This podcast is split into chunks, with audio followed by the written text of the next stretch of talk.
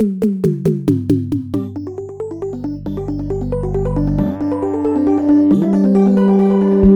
and welcome to episode 10 of Charlie's Music Production Lessons, a spin off of my podcast Composer Quest.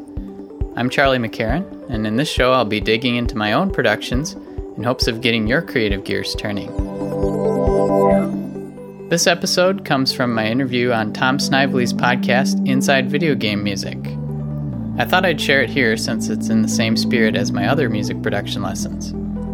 In our talk, I pull apart the different layers in my video game track, Moto Hekalu. You can find the finished track on the Star Reaction soundtrack at untiedgames.bandcamp.com. To hear my full talk with Tom, visit insidevgm.com slash 007. And for more music production lessons and composer interviews, visit composerquest.com. So this song is just under three minutes and uh, then loops. What do you try to do in looping songs so that it doesn't sound repetitive? A uh, good tip from Whit Blackall, who I believe you've had on the podcast, a friend of mine, and he said this basic thought that stuck with me that you should have a, at least three different sections throughout the track, like an A section, B section, and maybe a C section, just like you would with another song. But yeah, it just becomes even more important when you're looping something over and over. And I think this is that's why this Moto tr- Hekalu track is one of my favorites because some of the other tracks I realized there's just not enough uh, changing throughout them for me. But maybe you don't notice as much when you're playing the game. But another trick I think helps when you're trying to make something continually interesting is that you don't really resolve things very much. And I was kind of thinking about that with Moto Hekalu. There's like certain sections where the the bass is building up and building up. It's getting more and more intense and then it just kind of cuts off and you don't get this resolution that you might be expecting. I think it just keeps the momentum going weirdly, even though it kind of cuts off.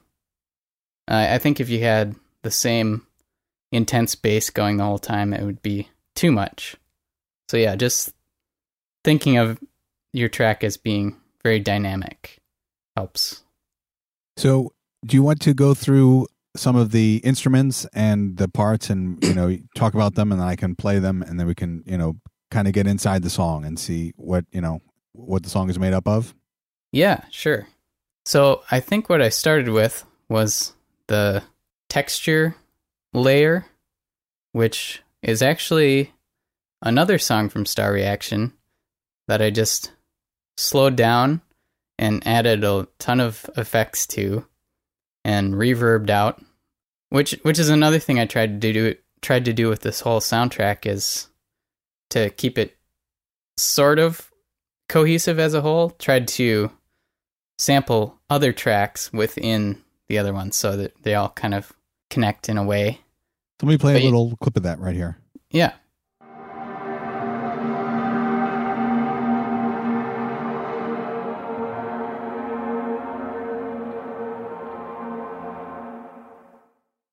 So for people who are listening to the soundtrack, that's actually the track Lila, just with a ton of effects on it.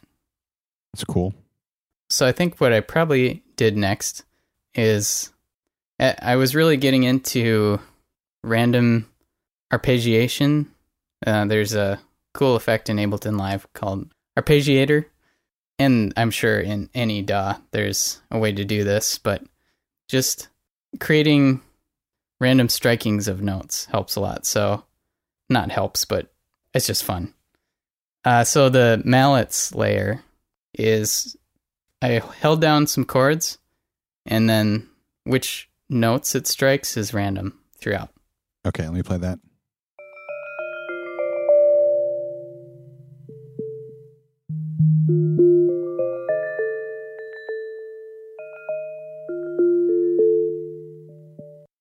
It's kind of cool. So you're changing the chords every couple of seconds, or? Well, actually, I'm holding down the same chord. It's just kind of a, a six note chord that I think has some augmented, uh, an augmented chord on top and then a few random notes underneath. So I'm holding down the same thing, but it sounds like the chords are kind of changing just because the notes that get struck are just being struck randomly. And there's, I also added a delay effect to that, which helps make it seem a little less random, I guess. And um, one other thing I try to do when I am doing those random note things is I try to have the velocity random too, so that it's not the same volume on each note that gets repeated. And it, it makes it sound much, much more human that way. That's cool. Now, yeah, this podcast before it was Inside Video Game Music used to be called Making My Own Music, and I had you on on a previous episode to talk about Nothing Flower, and you used an arpeggiator. So we talked about this before. Oh yeah, yeah. So I'll have a link to that in the show notes also if uh, if you have not heard that episode before. But uh, I'm I haven't used the arpeggiator, but you said that you have to like make a take and then it's random and if you like it you need to like print it so that you keep it because if you don't then the next time it'll be different random. Yeah that's the thing you have to be okay with uh like for example when you played that clip that was a new rendering i had to do so it's that little clip you heard has never been heard anywhere else. Yeah. Well you anyway. definitely oh i see. So that might not be exactly the same as when you you know you printed when, the whole song. Yeah, I, I see. Right. So so when I if I ever want to do a remix of it on Bandcamp, I just have to hope that no one is so tied to the exact notes that occur. Yeah, it's it's weird. So what else do you have in this? A couple other kind of textury layers. I have a layer of wind and also a layer of crows that. Okay. Um, Let me play that real quick. Here's the wind. Sure.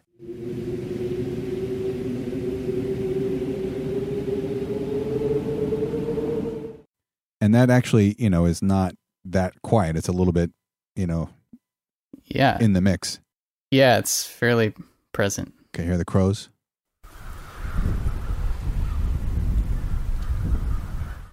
It has its wind of itself, you know, there's wind in there too. Yeah. The crows you could almost never hear unless you're really listening. So, where'd you get the is, the crow sound? The crows I actually recorded. I just I think I went out one day and I was doing a little film shoot with my friend and there were a ton of crows out in the, the park nearby, which and the crows are just awesome to me. I don't know. Two years ago we had a what I like to call the crow apocalypse in our neighborhood every single rooftop and every single tree branch was covered in crows for one night. Wow. And the next day, everyone's car had a ton of crap on it. but it was very eerie. Hmm. Want to talk about the bass real quick? Yeah. So, yeah, the bass part is doing this diminished chord. It's just a fairly simple bass sound but with uh, this is kind of an example of me adding a ton of effects to things. So let's see what else. Let me play this from measure 13 and then. Yeah.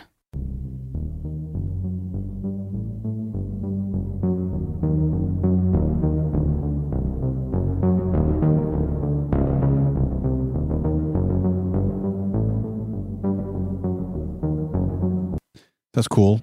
That's diminished. Yeah, it's like a diminished chord with, let's see. Bum, bum, bum, bum, bum, bum, bum, bum, bum, bum, bum, bum. So it's kind of creating a scale around the diminished chord. I think that's my favorite part of the track is like this ominous thing fading in. So it's not, you never that's a, the other thing that never gets totally resolved because it it fades in, and the diminished chord, yeah, just never gets resolved. Hmm.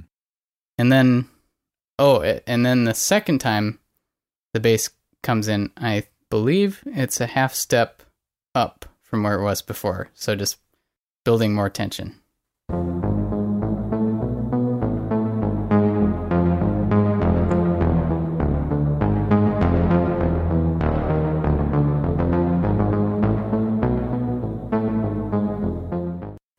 So yeah, What do you have going on in uh, percussion? percussion uh, is Well, I guess track- percussion, percussion, tom, and bass drum. Yeah, so there, there's three percussion tracks going on. The we'll start with the bass drum because that's simple. It's just a bass drum sound that I got from a sample library. It's from the Sonatina Symphonic Orchestra samples, which I believe was free. So you might want to check that out. Yeah. Every two measures. Okay, and then then the tom is just kind of this tribal sounding back and forth.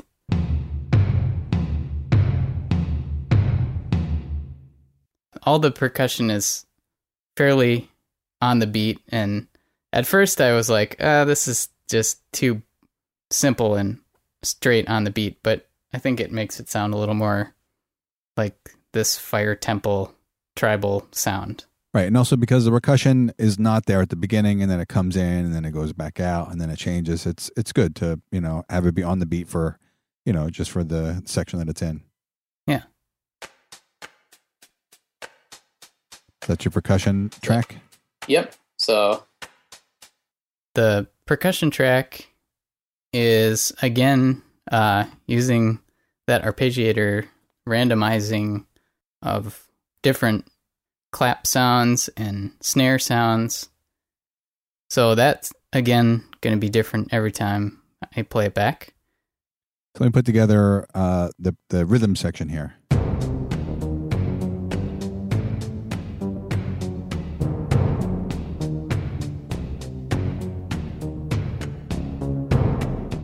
Definitely sets a mood. Yeah. One other technique I did in that in the percussion track is I have one very subtle polyrhythm track coming in.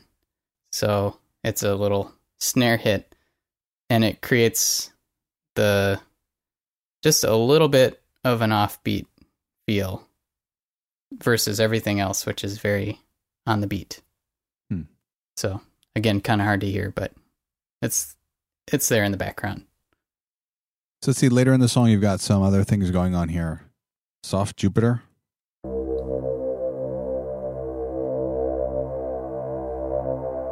That's kind of cool. Yeah, just a nice overtony, heavy synth.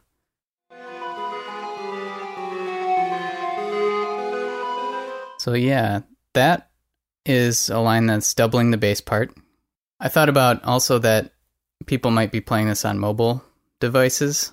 So if I have a, a real low bass part, I, they might be missing half the song. So I wanted to make sure that, uh, again, diminished chord sound was coming through.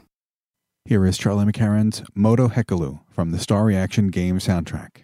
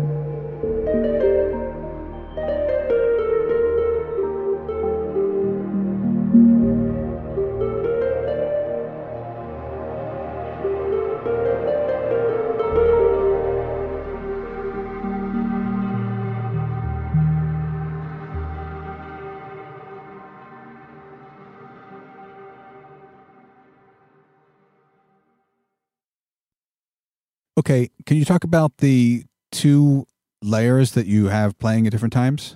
Yeah. So what I wanted to do in this in the endless mode, since there is a time factor, it's getting more and more intense as the panic meter goes up. I thought it would be cool to have the music morph as you're going. So what I did was I split apart uh, the entire all, all the layers into two main layers, which I'm I call just the peace layer and the panic layer.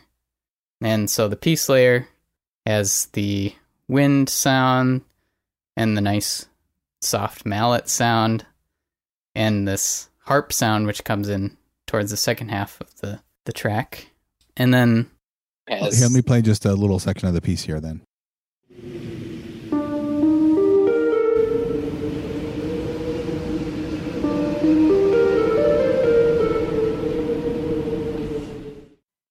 So that's when everything's going well in the game and you're not rushed on time or anything.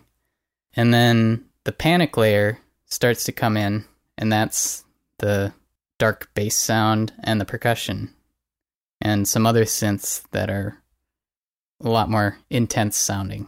Okay, so that sounds like this.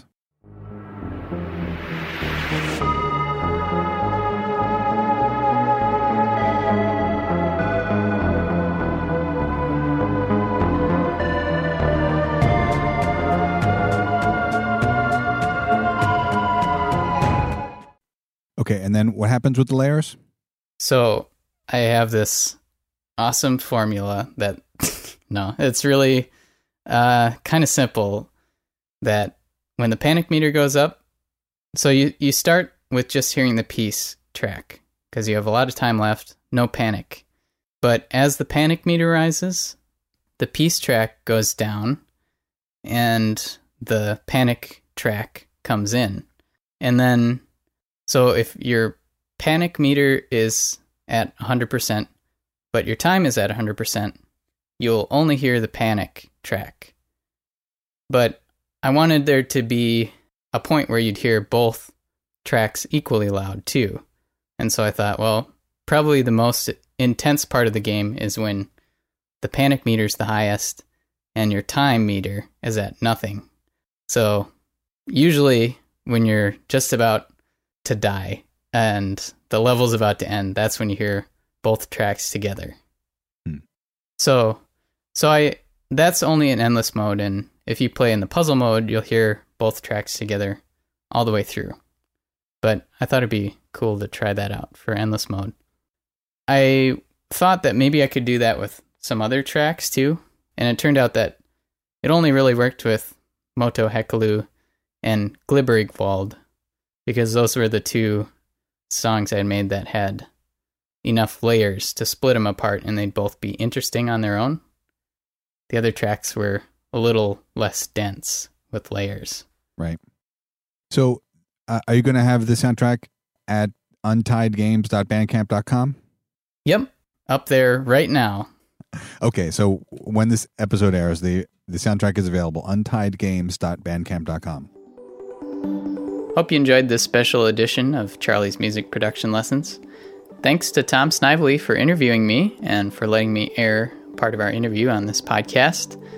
Again, for the full talk, go to insidevgm.com slash 007. And Tom has been interviewing a bunch of cool game composers on his podcast, so make sure to check out Inside Video Game Music on iTunes or on his site, insidevgm.com.